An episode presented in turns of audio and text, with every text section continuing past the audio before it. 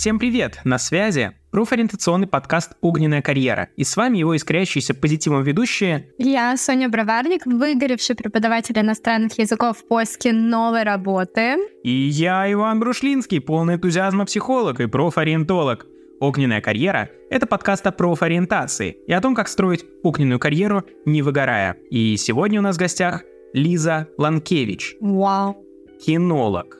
Вау. Лиза закончила биологический факультет МГУ, после чего закончила курс по коррекции поведения в УДЦ «Собачье дело». И также прошла еще несколько дополнительных курсов, и после этого пришла в профессию кинолога практически сразу. Лиза, это действительно так? А, всем привет. Да, это действительно так. Я закончила один год дополнительной переквалификации на кинолога, но поскольку у меня уже было биологическое образование и огромное количество опыта с собаками за плечами. В принципе, с помощью этого курса я просто поняла какие-то вопросы, которые для меня оставались неразрешимыми, и пошла работать с собачками. А Вы же учились на аспирантуре в МГУ, правильно? Да, я закончила аспирантуру МГУ, и моя научница до сих пор мечтает э, о защите моей кандидатской работы. На биофаке. О, да. О, Мечтает ли об этом Лиза? А, Там лежат мои моллюски, которые ждут, когда, а, когда я их нарисую. Я надеюсь, что когда-то это случится. Я так понимаю, что все моллюски пошли на корм собакам. Правильно ли я понимаю, Лиза, что вы уже нашли свою профессию и влюблены в нее? Это абсолютная правда. Я обожаю свою профессию. Как так получилось, что вы, как это, минуя тернии, сразу вообще набрели на звезды? Ну, я бы не сказала, что я прямо миновала тернии. Э, Как бы я шла сквозь тернии с самого детства. Просто это тернии, которые я очень сильно люблю. Это животные. С шести лет, наверное, начала ходить в библиотеку и читать там все энциклопедии про животных. И, собственно, тогда мой путь уже как-то стал проявляться в этом мире. Я всегда хотела э, заниматься чем-то, что связано с животными. Я любила очень сильно собак и лошадей в детстве. Потом удивительным образом поступила на биофак. И, конечно же, пошла учиться на зоолога. То, что подразумевает также изучение животных. Но единственное, что я выбрала зоологию беспозвоночных, потому что э, там можно было проводить прекрасно время на Белом море и действительно взаимодействовать с животными. Вот. И как-то так моя логика работала, то, что я всегда хотела идти от основ к более чему-то сложному. Это настолько интересно. Лиза, мы с вами познакомились на курсах психодемии, а, основа вообще психологии. И я помню, каждое занятие вы шли куда-то с собачками во время занятий. То есть вы 24 на 7 находитесь с собаками. Это так? Да. Вау, о, о, это просто удивительно. Это... Я не могу в это... Мне хочется сказать о май гад, но я не знаю, можно ли говорить э, на английском в Нужно. эфире. Можно? Нужно. а, Итак, в чем суть профессии кинолога? Это человек, который что, гуляет с собаками, он их воспитывает, он их как-то э, в них разбирается. В чем, в чем смысл? Итак, суть профессии кинолога в том, чтобы помочь наладить отношения между собакой и ее хозяином. Я считаю, что вообще лучше всего с самого щенячества брать несколько консультаций кинолога, да, для того, чтобы понять, э, кто такая собака, как она работает, как она общается, что для нее нормально, что для нее ненормально, потому что для многих людей непонятно, почему там собака начинает кусаться, там пока ей 4 месяца, почему она все время преследует там человека, почему она воет, еще что-то делает. И кинолог сразу же может, э, ну там за один час рассказать обо всех вопросах, которые беспокоят новоиспеченного владельца это убирает 95% проблем, как бы, которые вообще потом могут возникнуть, потому что они просто не возникают. Вот. Ну, то есть э, я вообще топлю за то, чтобы у каждого собаковладельца был такой курс молодых родителей, и они начинали заниматься с самого детства. Можно ли сказать, что кинолог — это, ну, такой зоопсихолог, специалист по отношению между собакой и хозяином? Да, на самом деле так и есть. Сейчас эти два термина э, очень смешались, потому что с кинологом часто ассоциируется более старое отношение, которое подразумевало принуждение собаки и сломление, ну такое вот, знаете, может быть, вы видели, как там тренер настоящий в военной форме говорит «собака сидеть!» Она сидит. Дерево, место! Кричит, и все, и собака просто, она через 10 занятий, ее воля полностью сломлена, и она как бы такая, все, господи, эти неадекватные люди, вообще больше лучше высовываться не буду, я тут посижу в уголочке. Сейчас э, на смену этому пришла гуманная кинология, и э, стало намного более понятно, как работает психика собаки, что ей нужно, как с ней взаимодействовать, и поэтому появился новый термин, но он как бы воскрес, зоопсихолог, потому что раньше он был в Советском Союзе тоже, и это подразумевает какое-то более отношение, да, вдумчивое к собаке. Не то, что мы просто сейчас тебя переломаем, а то, что я понимаю, как работает твоя психика, и мы с тобой наладим связь взаимную. Поэтому, ну, кинолог, зоопсихолог сейчас многие пишут даже через дефис просто, да, чтобы людям было понятнее, как в каком формате они работают, то, что это гуманная кинология. Лиза, ну вот мы говорили о том, что вы 24 на 7 с собаками. Это очень трудно. А сталкивались ли вы с профессиональным выгоранием? Меня сейчас, наверное, побьют очень многие люди, но я Почему? до сих пор не э, сталкивалась с выгоранием. Вау! Не знаю, в чем, в общем, э, прикол. Вот. Но, скорее всего, просто я очень заранее пытаюсь его предотвратить. У меня один раз чуть не случилось выгорание. Uh, но это случилось uh, на Новый год, когда у меня все собаки по очереди решили uh, обзавестись проблемами с животом, потому что одна съела случайно там какой-то кусочек ткани, вторая на стрессе, в общем, начала переживать. У меня, поскольку собаки еще на передержку приезжают. И поэтому вот две недели подряд я приходила домой и мыла все полы полностью. И вот это то, что действительно меня может привести к выгоранию. А сколько у вас собак? Но поскольку у меня э, просто обычная квартира, я беру максимум, ну, в этот раз шесть. У меня на Новый год в какой-то момент появилась Вау! Я видела в социальных сетях, что вы часто, ну, можете куда-то уехать э, в отпуск, и с кем остаются эти собачки? Я заранее уже обучила несколько помощников своих, которые, ну, пока я в Москве, соответственно, я им делегирую часть работы, помогаю как-то им лучше общаться с собаками, тоже налаживаю взаимосвязь.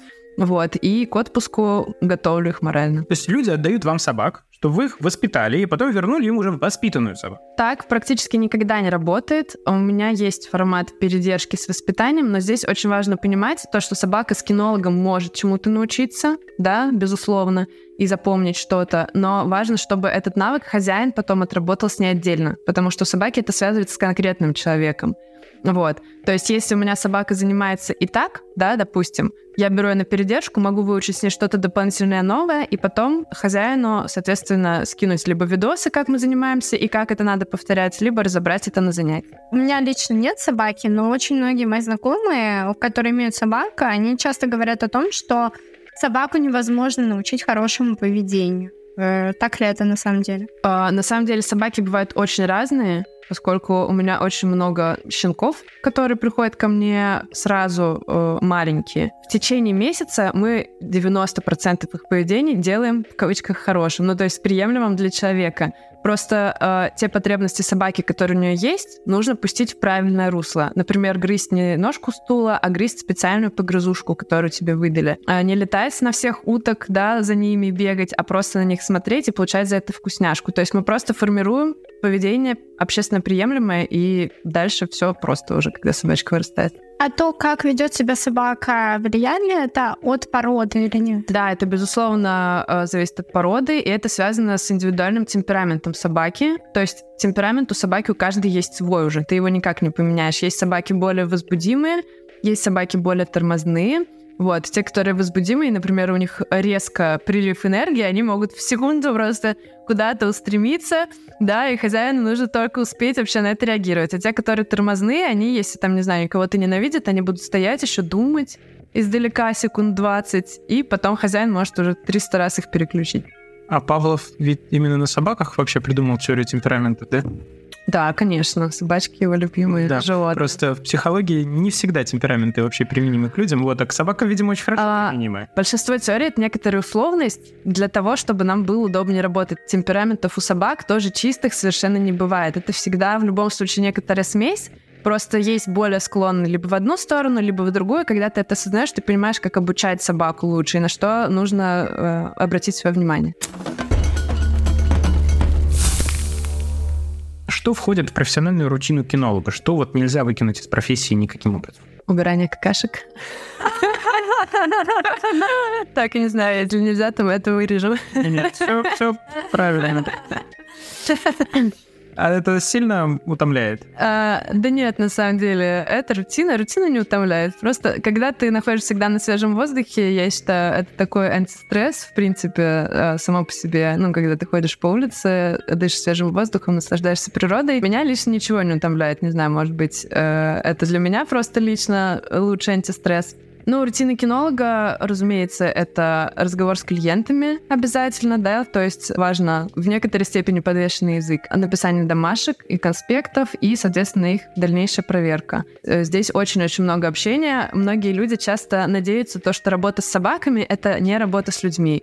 Но это не так. Это э, такой обломчик, который ждет всех новоиспеченных кинологов, которые не хотят общаться с людьми.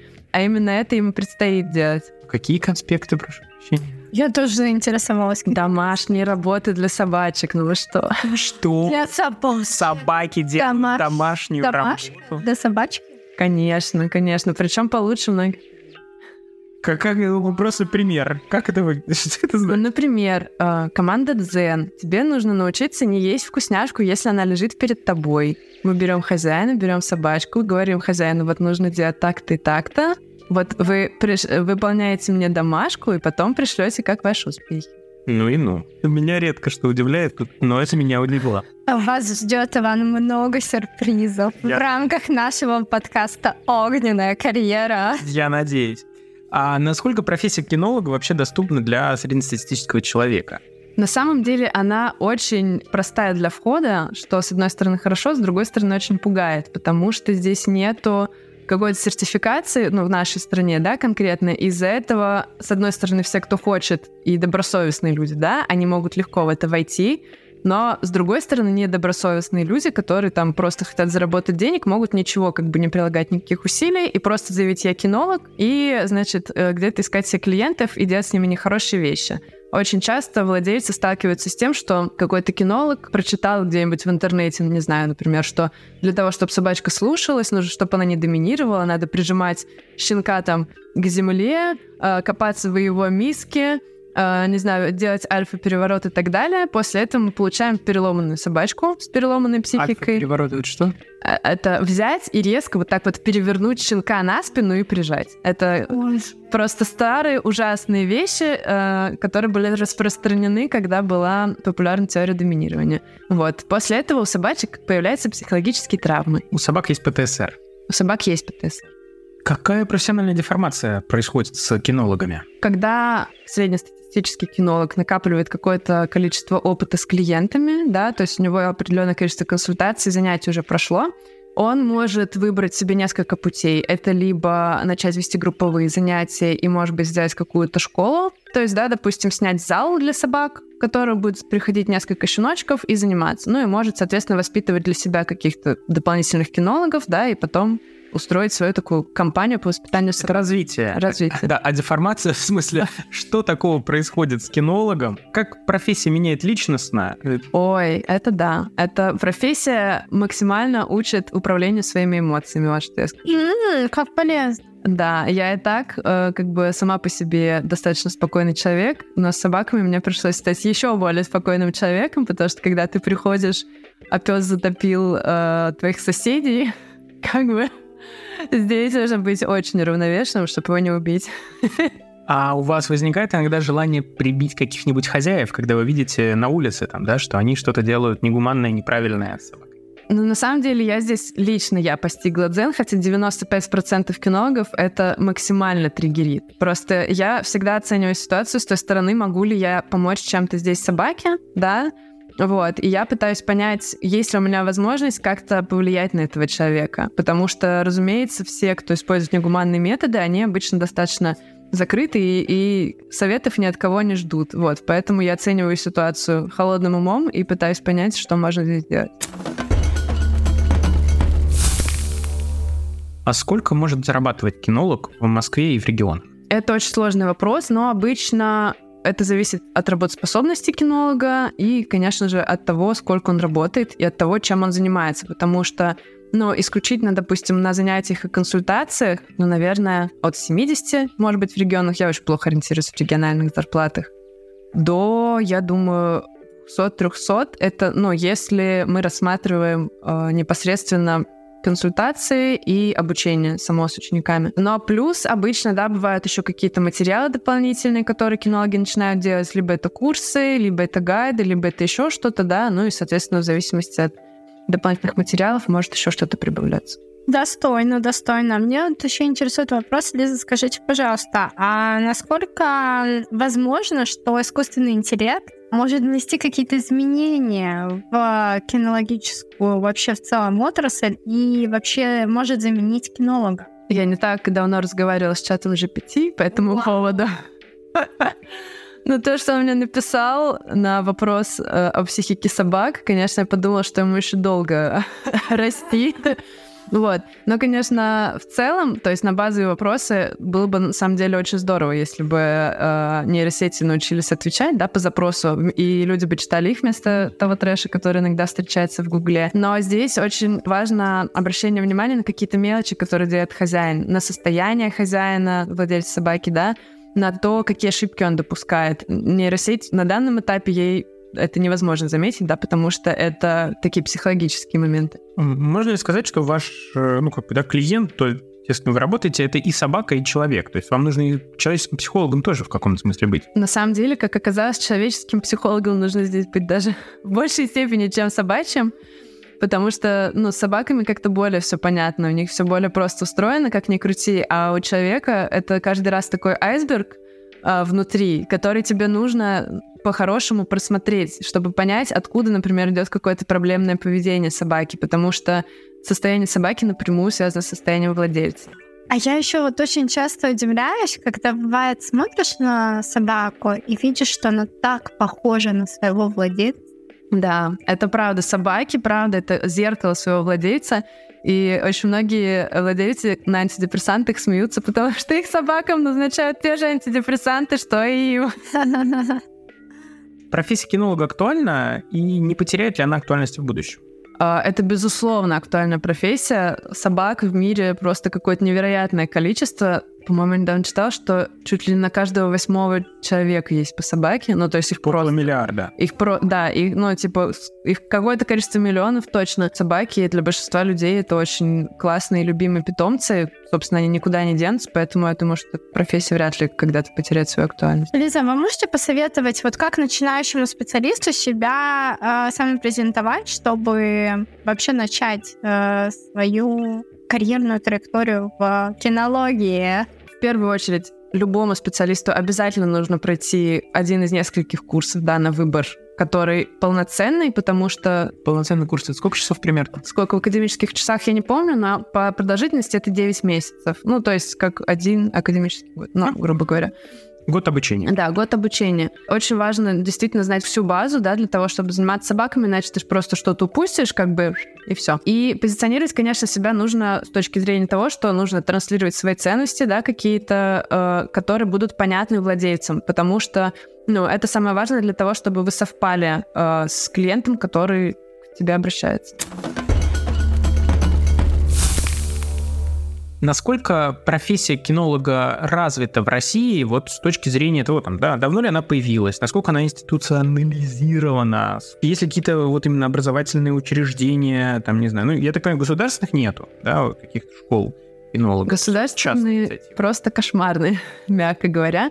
Прям супер краткая история про кинологию в России, да, а, во времена Советского Союза она была в большей степени связана именно с рабочими собаками, то есть э, собаками, которые работали в милиции, Служебными. в службе, да, да, которые искали всякие вещества, либо спасали людей и так далее. То есть тогда вообще в целом понимания собаки как домашнего любимца и отдельного обучения домашнего любимца не было. Тогда всех собак воспитывали так же, как в армии, грубо говоря. Сейчас это все перестроилось с новыми веяниями, да, э, с новыми знаниями, потому что из Америки, из Европы к нам завезли информацию очень хорошие авторы, да, и у нас в России тоже это дальше развивают, вот, и дальше этим занимаются. Но проблема в том, что в университетах вся информация осталась устаревшая, ну, как это бывает с любыми предметами на самом деле, да, также это и с кинологией происходит, то есть там вся информация 20-летней давности, уже даже больше, которая никак не меняется. Это очень большая проблема, потому что все кинологи, которые хотят выучиться в государственных вузах, у них течет кровь из ушей, если они параллельно да, изучают актуальную информацию, и им потом приходится переучиваться как бы в нормальное русло.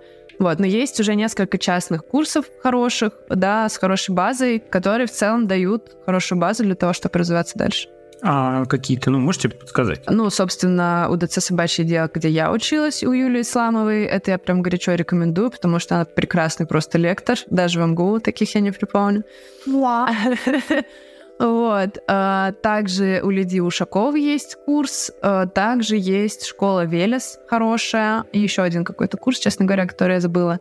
В их сторону можно смотреть и в целом бесстрашно идти туда образовываться. Лиза, как вы думаете, вот, допустим, мы сейчас э, представляем подростка, который сейчас вот, ну, находится в 9-10 класс, например, да? Как вы считаете, какими навыками должен обладать человек, э, чтобы понять в этом возрасте, что он хочет стать кинологом? Ну, в первую очередь, это, конечно же, любовь к животным, ну, в частности, к собакам. Мне кажется, это обязательно, иначе ты просто в этой профессии выгоришь сразу. Также любовь к людям тоже, потому что тебе очень много придется работать с людьми и не просто работать, а прощать их за ошибки и спокойно относиться к любым вещам, да, которые они сделали не так по отношению к собакам. А это, ну, как бы обязательно встречается так или иначе в этой профессии. Также нужно, как я уже говорила, обладать эмоциональной устойчивостью, потому что собаки творят разные вещи, они могут бросаться, там гавкать и так далее. И э, важно быть опорой для собаки, чтобы она могла опереться и переориентироваться на тебя. Но это развивается как бы в течение профессии тоже, но к этому нужно быть готовым. Можете порекомендовать какой-нибудь классный фильм, чтобы зарядиться вот этой атмосферой, что кинологом быть это круто?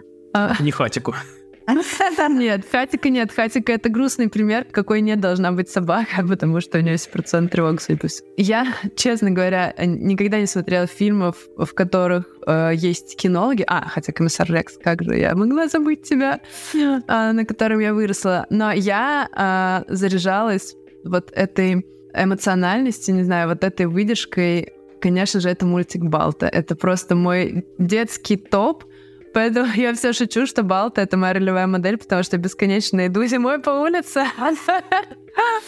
Вот, и э, мерзну, но иду к своей цели все равно. Есть ли карьерное будущее у кинолога? Или всегда придется только а, ну вот э, с собачками заниматься и все, как какашки убирать? Нет, конечно, есть. Можно, ну, как я уже говорила, открывать свою школу, можно обучать других кинологов, да, можно открывать свои курсы, продавать свои курсы, коллаборировать с разными прикольными проектами. Поэтому, на самом деле, как бы все зависит от вашего воображения и фантазии. А может быть, в какие-то, ну, скажем так, соседние профессии проще после кинологии перебежать? Есть такое? Прям перебежать? Всегда можно дополнительно какие-то профессии освоить, тоже, ну, груминг, конечно же, да. Что Пос... это такое? Груминг, э, когда вычесывают, причесывают э, и моют животных, чтобы они стали красивыми. Также, ну, работа с другими животными, я думаю, вполне становится простой, например, там с дельфинами, с морскими котиками. Ну, то есть, если ты хороший тренер, да, ты можешь подрессировать кого-нибудь еще ради интереса. Кошечек дрессировать нельзя, да? А кошечек тоже может дрессировать. Да ладно? Да. А есть катологи? Они называются фелинологи. Сколько нового мы для себя узнаем. Это тоже подкаста, да? Это тоже только сейчас э, набирает обороты. А есть хоть один вообще такой в России? Конечно, уже несколько прекрасных специалистов. Окей, в чем отличие хорошего и плохого кинолога? Ну, в целом мы уже немножко затрагивали эту тему, да. Он только авторитарным будет, и там не с неправильными знаниями или что-то еще. Ну, есть как бы несколько, да, вещей, которые могут в нем встретиться. Это может быть действительно кинолог авторитарный, который хочет сломать собаку, который бьет, кричит на нее. Думаю, здесь без комментариев так все понятно.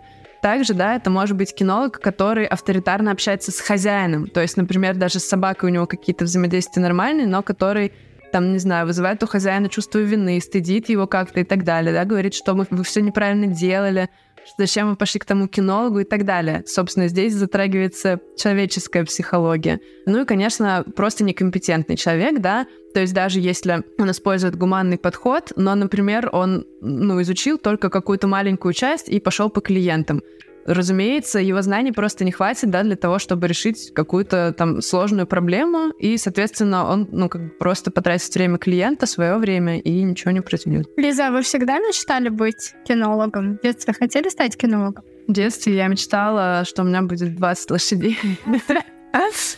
Я как-то не задумывалась о профессии кинолога, ее не было как бы на горизонте моего зрения. Вот. Но я просто всегда мечтала работать с животными, и, собственно, это просто один из путей, который мне показался очень классным. А есть вероятность, что потом пойдете к лошадкам все-таки? Все может быть. А, а какой-то опыт профориентации у вас был когда-нибудь? Честно говоря, нет. Может быть, я какой-то тест в интернете проходила в школе, но не более того. Как думаете, вообще эту сферу надо ли развивать, и если надо, то каким? Путем. Да, мне кажется, это супер классно, потому что очень многим людям сложно определиться с тем, как бы кем им стать, и нужно просто, ну, как бы показать им тот веер, да, вообще, что существует, потому что для большинства, мне кажется, школьников эта тема вызывает сложности, потому что предметы вроде есть разные, но они вообще никак не связаны с профессиями, которые реально существуют в мире, поэтому это очень классная штука, которую можно потестить, посмотреть. Это очень прикольно. Вот как раз для этого и нужен подкаст «Огненная карьера», чтобы показать этот самый веер разнообразных возможностей. Пригодилось ли вам ваше биологическое образование в профессии кинолога и с какими другими образованиями также неплохо заходить в профессию кинолога? Да, биологическое образование, безусловно, нужно. Но мне оно пригодилось, да, потому что ну, это база, как я говорю, да. Это ну... база. Вот, э, то есть э, сразу понятно, из-за чего организм, ну, как бы, как он работает, тебя не вызывает куча вопросов, там, что может быть, ну, если у собаки проблемы по здоровью или с психикой, да, тебе сразу становится намного понятнее причины всего происходящего, когда у тебя есть биологическое образование. Кроме того, с психологическим образованием очень легко идти в кинологию, потому что ты просто дополнительно доучиваешь вид, да, э, как собачку, вот, и просто ее особенности уже прилагаешь к своим знаниям. Ветеринар? Ветеринар тоже супер классно, вот, потому что, ну, по факту, да, ты знаешь все уже о здоровье собак, о каких-то ее особенностях, то есть тебе тут нужно доучить только особенности психики. Ну и теперь огненный блиц. Кинолог для частного лица или для большой организации? Для частного лица. Почему? Э, для большой организации я даже не могу себе это представить. Например, аэропорт. ФСИН. О боже. Это не для меня. Нет, я люблю работать тет-а-тет э, вместе с каким-то человеком, и это очень классно. Кинолог — это профессия или дело жизни? Дело жизни. Я даже не могу, не могу сказать, но это просто то, к чему лежит твоя душа. Ну, мне кажется, ты это выбираешь как-то изнутри. А, ну и теперь я бы хотела сказать о том, что мы хотим вам презентовать э, подарочек от э, шоурума «Шарик», которые нам предоставили сумочку для лакомств, которую подготовили специально для вас. И э, значок «This is Fire» тему нашего подкаста. О, спасибо большое! Они жутко милые, они жутко милые. Мне так понравилось, когда я пришла забирать подарок. Они такие милашки. Да, Шарик просто топ. Спасибо магазину Шарик за чудесные подарки. А с вами был подкаст «Огненная карьера». Подписывайтесь на нас в социальных сетях. Не забывайте про психологическое медиа «Зерно». Туда тоже подписывайтесь. Подписывайтесь на наш телеграм-канал, посвященный нашему подкасту «Огненная карьера Про». И будем с вами на связи. Еще много разнообразных профессий впереди. Всего хорошего. Всего доброго. Пока-пока.